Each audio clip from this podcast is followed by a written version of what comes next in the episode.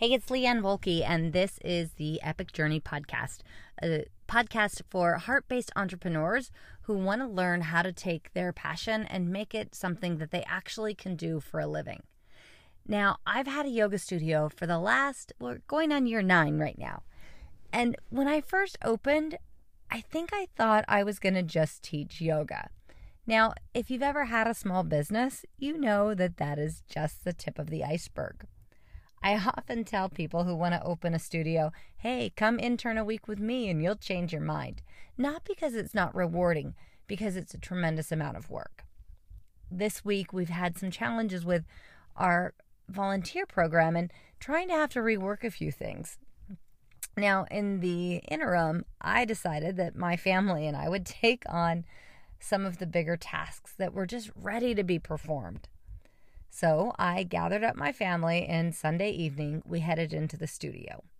We got there a little bit after 7 p.m. after the last class ended, and we worked until after 12 a.m. I think we got home about 12:30.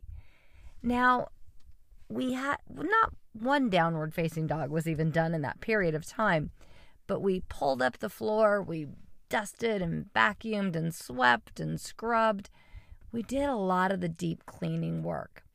Now, in the past, I've had other people do that, but right now it was something that needed to be done. I didn't have time to find somebody, and so we just did it.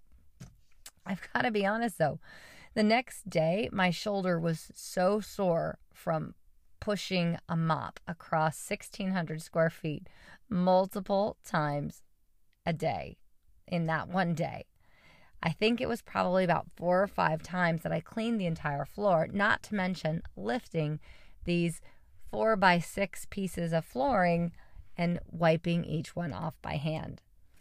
I tell you this because there's these little things that you don't think of that make a huge difference. For me, one of the super important things is cleanliness. In the Yoga Sutras, Patanjali talks about saucha or cleanliness as far as relating to the external body. If the external body is clean, it's also the internal body that then begins to be purified.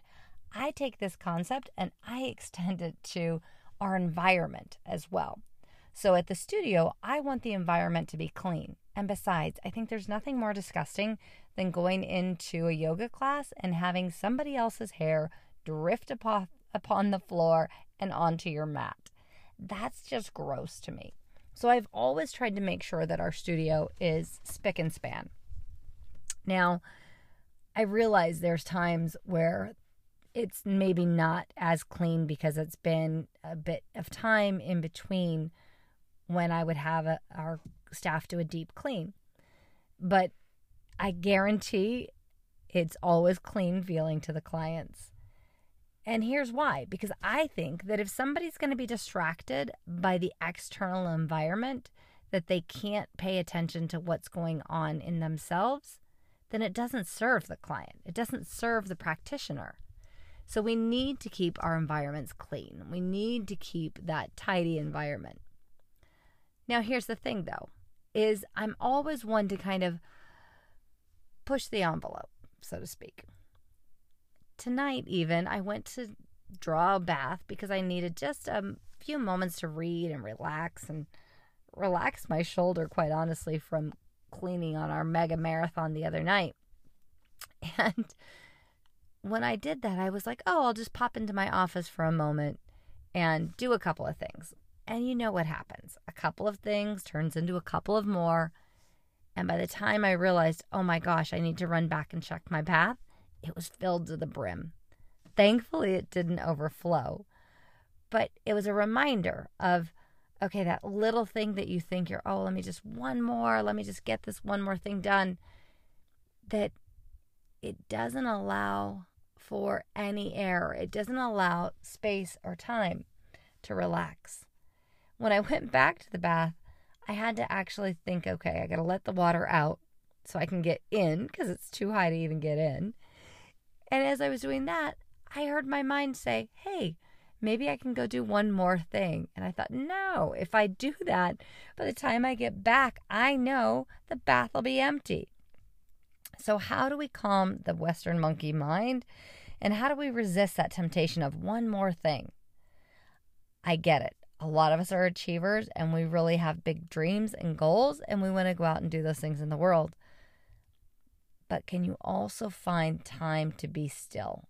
Can you find time for restoration? Be it of body, be it of mind, be it of soul?